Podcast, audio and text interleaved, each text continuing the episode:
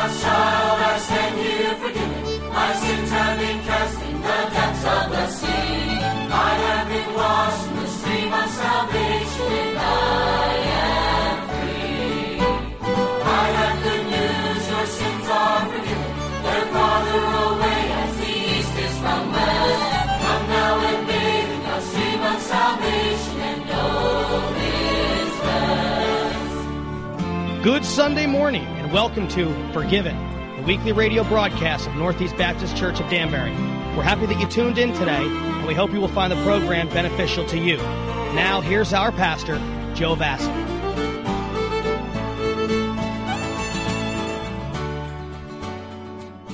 I want to thank God this morning that I'm saved. I'm a born again Christian. I'm redeemed. I'm a child of God. My sins are forgiven, and I have eternal life. Praise God for that. I'm not any better than anybody else, and I'm not more worthy of heaven than anyone else is. In fact, I'm not worthy of heaven at all.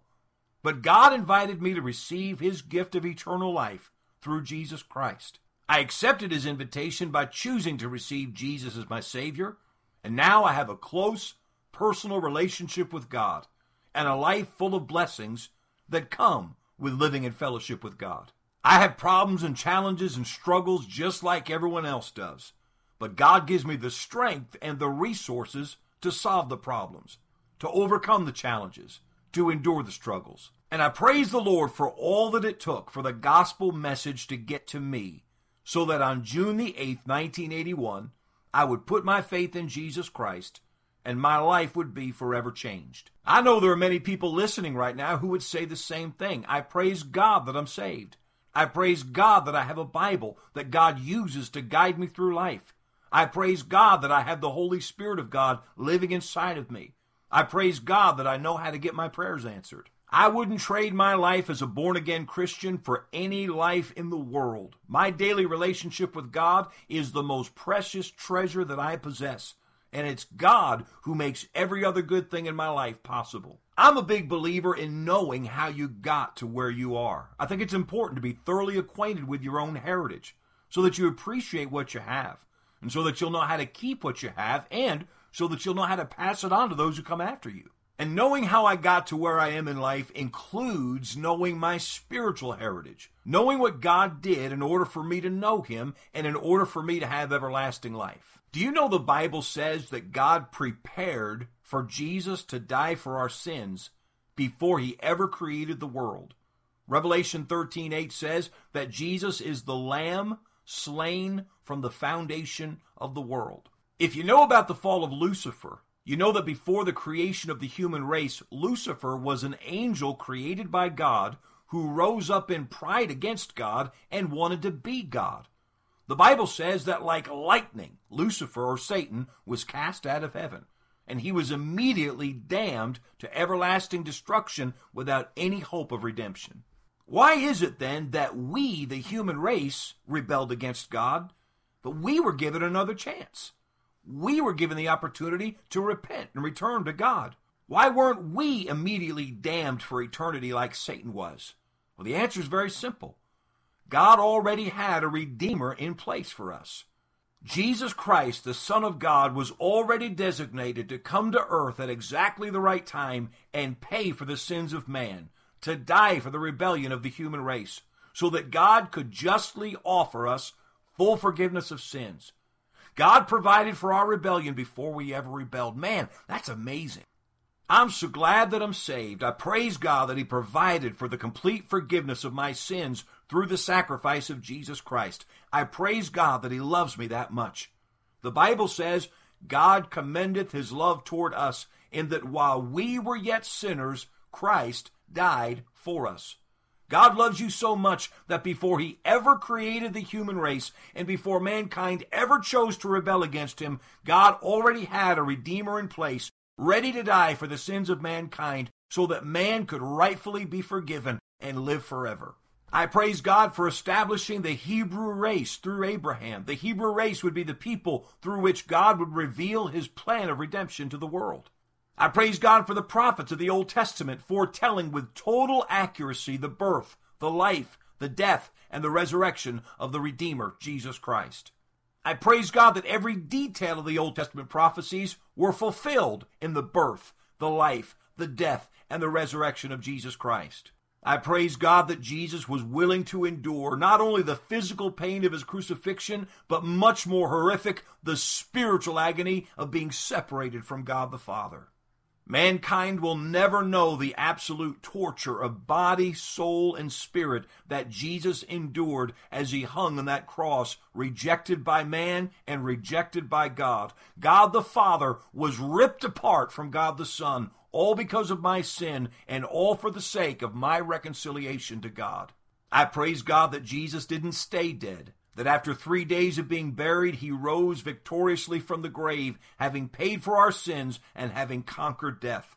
Oh, I wish I could get the attention of every person on earth and say, hey, do you realize that death is conquered?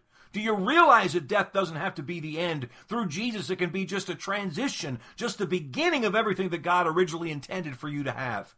I praise God that Jesus rose from the dead and conquered death for everyone who will believe on him. I praise God for Christian people for the last 2,000 years who have been willing to give their lives to share the gospel message with everyone who is willing to listen. I praise God for Christian people who at times have had to meet in hiding to avoid persecution and execution for the simple crime of believing on Jesus. I praise God for multiple thousands of men and women who were willing to face martyrdom for the sake of having a copy of the Bible in their own language. I thank God for that group of pilgrims, Puritan Christians who were willing to risk death in order to bring their children to a place where they would have the opportunity to raise them to love and obey God. I praise God for faithful preachers and teachers and Christians throughout our nation's history who have passed the Christian faith to the next generation. I praise God for Christians who had the faith passed to them and didn't tamper with it, didn't monkey with it, didn't change it to try to make it more appetizing to the current culture, but passed it along just as they had received it. I praise God for my first pastor, Pastor Earl Eastwood, for my second pastor, Pastor Bob Crichton, for my third pastor, Pastor Dale Bertalovitz, and for my fourth and final pastor, Pastor Jack Hyles. These men preached faithfully the Word of God with the same doctrine that was preached by Jesus Christ and the apostles. I have books written by hundreds of different faithful Christian men in nearly every one of the 20 centuries since Jesus lived, and the message has not changed. It's still the same message given to the world by Jesus Christ, and I praise God that it got to me through faithful pastors. I praise God for faithful Sunday school teachers who week after week sat in a little classroom with three or four students and taught us the Bible.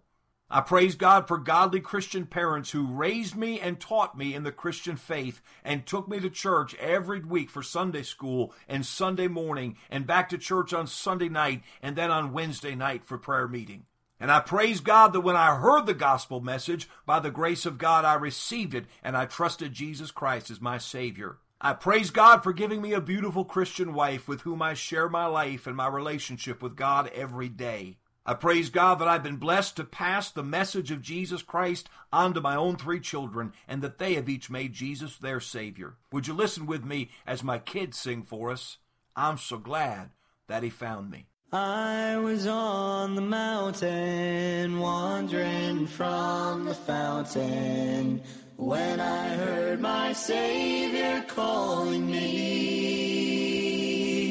He said, Come to me, relenting, of your sins repenting, and I'm gonna lead you out where you can see.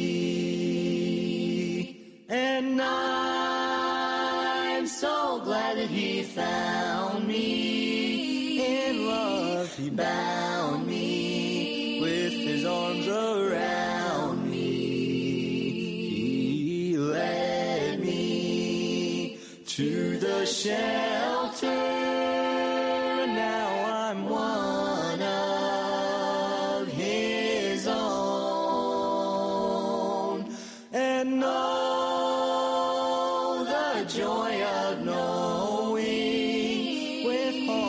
Hearts a-glowing.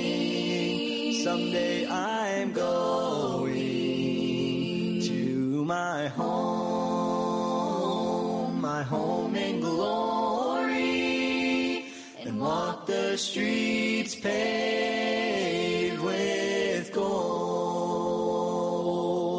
Now I'm gonna love him ever, gonna stray from him, no never, cause he's the dearest friend I ever knew. And when I see him yonder, his love will still grow fonder in that happy home beyond the blue. And I'm so glad that he found me. He bound me with his arms around me. He led me to the shelter, and now I'm one of his own. And oh, the joy of knowing with hearts a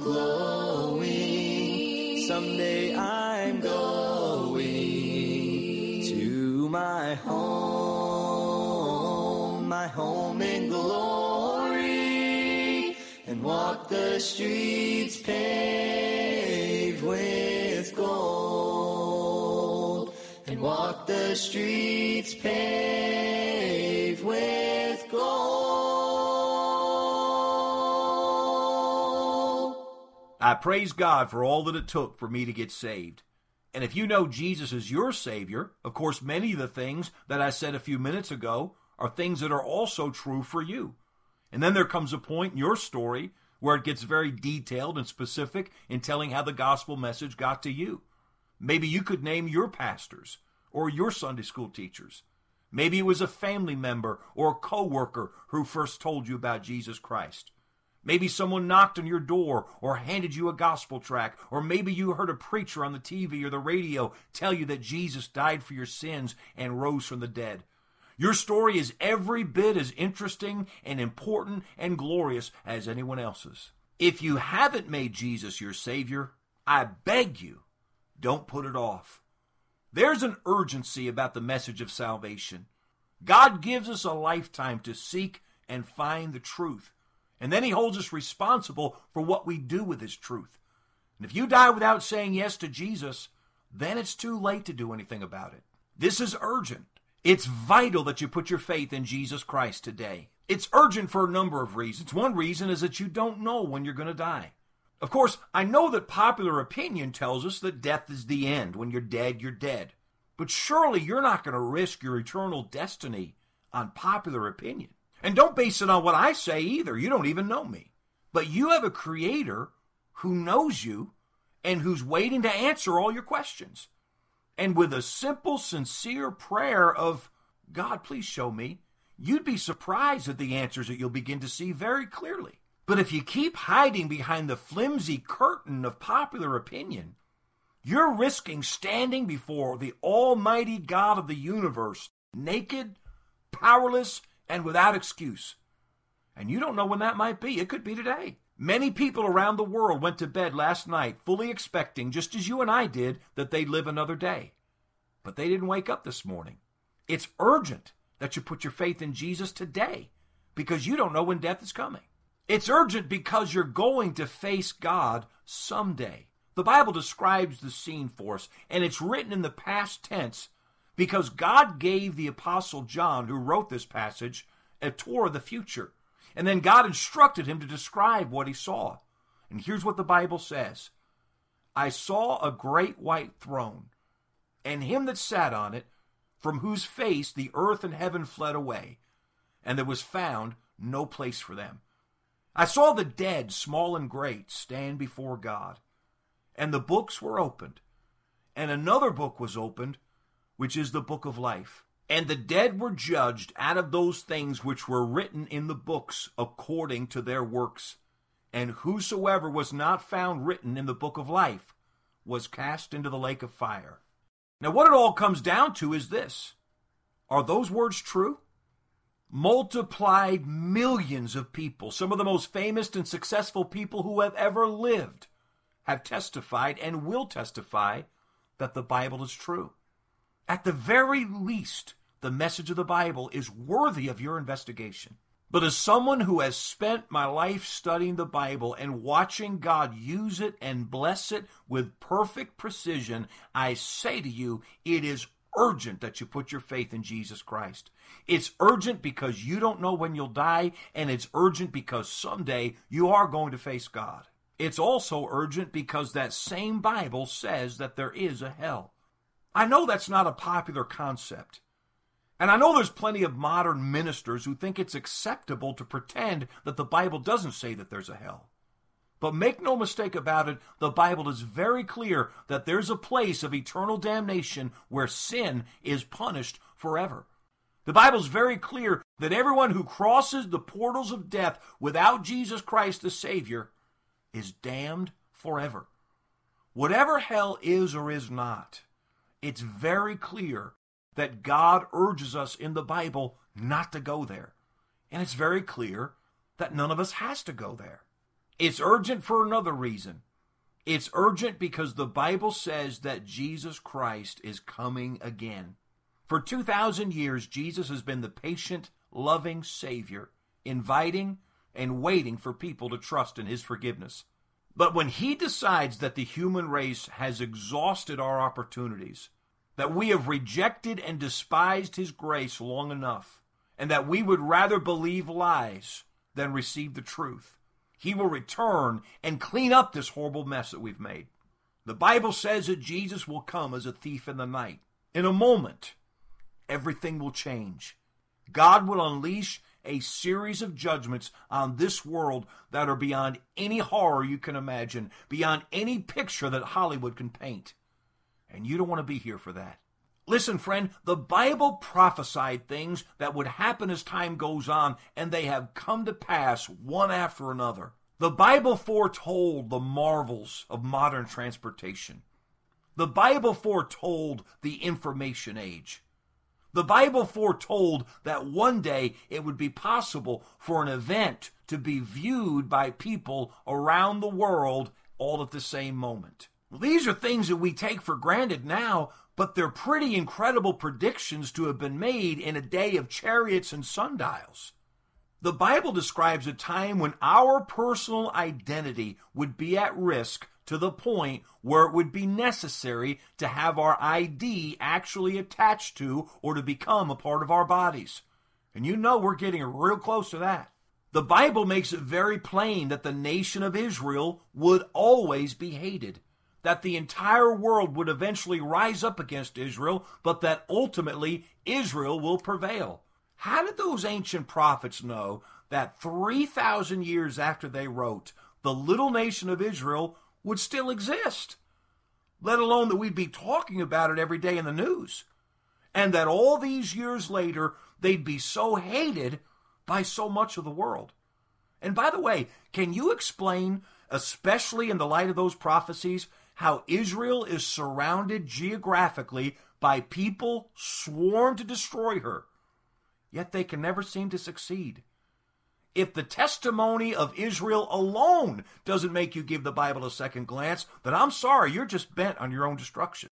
But that same Bible declares that Jesus will return with no warning. He'll let all hell be unleashed on this earth for seven years to clean it up. And then at the end of those seven years, he'll fight for Israel in the Battle of Armageddon. And afterwards, he'll set up his kingdom on this earth, a kingdom that'll last for a thousand years. It's not easy to put Bible prophecy in a three minute nutshell. But the bottom line is if Christ comes and you haven't trusted him, you're going to find out what the phrase hell on earth really means. And the Bible also describes a strange spiritual transformation that'll take place on the earth. During those seven years, the world's going to be led by a political leader who will lead the world with lies. And the people who are left on the earth will automatically believe those lies. The Bible says that when people reject the truth, God will give them what they want. He will steer them into greater lies. Hey, when you turn away from the truth, all that's left is lies. So when you reject the truth, by default, you're choosing lies. And God says that because those who have rejected Christ have chosen to reject the truth, they'll be caught up in a huge wave of lies. Here, listen for yourself. Second Thessalonians chapter 2 verses 10 through 12.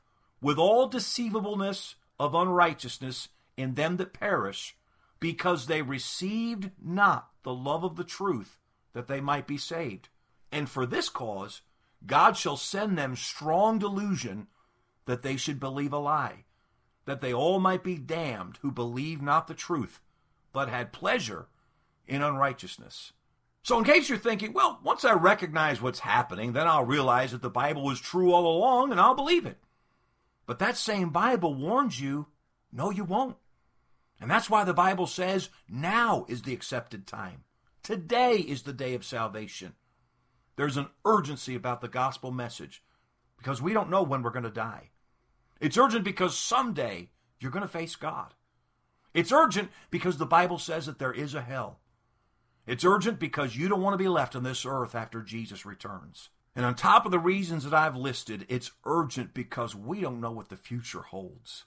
How could you not agree that things are getting worse by the day in our nation?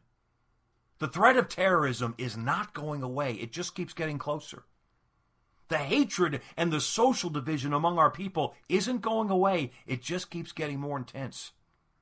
Our nation's debt isn't going away, it just keeps growing, and at some point it's going to destroy us. There's no guarantee that a wave of poverty can't sweep across America. There's no guarantee that the Muslim terrorists who are murdering in other parts of the world won't be on our streets. I have a missionary friend who serves right in the middle of it all, and he warns me regularly tell your people to prepare themselves. It's coming your way. I'm not trying to scare you, I'm trying to prepare you. Seek the Lord, get to know Him, trust Him, learn how to pray. I don't want to face the future without God. So, if you can see the urgency of the gospel message, let me summarize it all for you. Every human being has sinned against our Creator. We are a rebellious race. We're a fallen race. Jesus Christ died for our sins and he rose from the dead to make it possible for us to be redeemed. God invites us individually, one at a time, to receive that redemption for ourselves. He says that if we'll simply acknowledge our sinful condition and believe on Jesus as our Savior because He died for us, then He'll forgive our sins and give us everlasting life. That's what the Bible calls getting saved. If it sounds simple, it's because God made it simple. He wants everybody to make that choice. If you want to make that choice, it's as simple as talking to God for yourself and saying something like this Dear God, I know that I've sinned against you. I'm sorry. Please forgive me. Thank you, Jesus, for dying for my sin. I believe you died for me. Right now, I receive you as my Savior. Come into my heart. Save my soul. I trust you to take me to heaven. And I give my life to you today. Amen.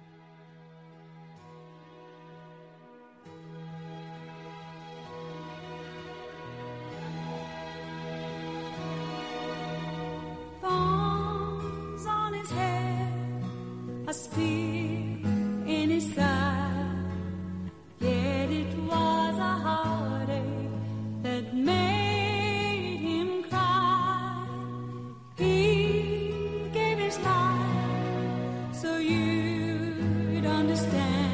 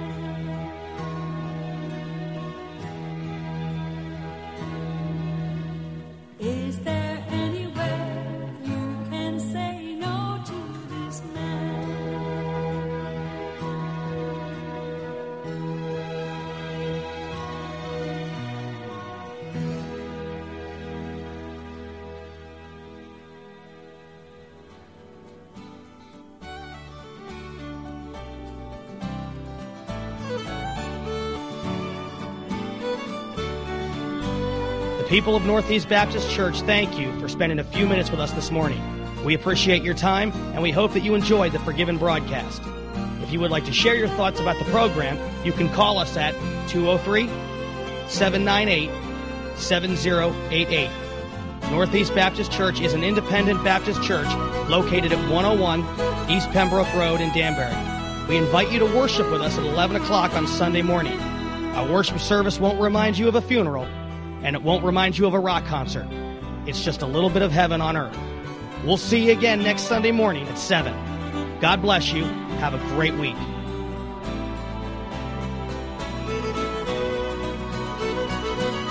I am the child. I stand here forgiven. My sins have been cast in the depths of the sea. I have been washed in the stream of salvation.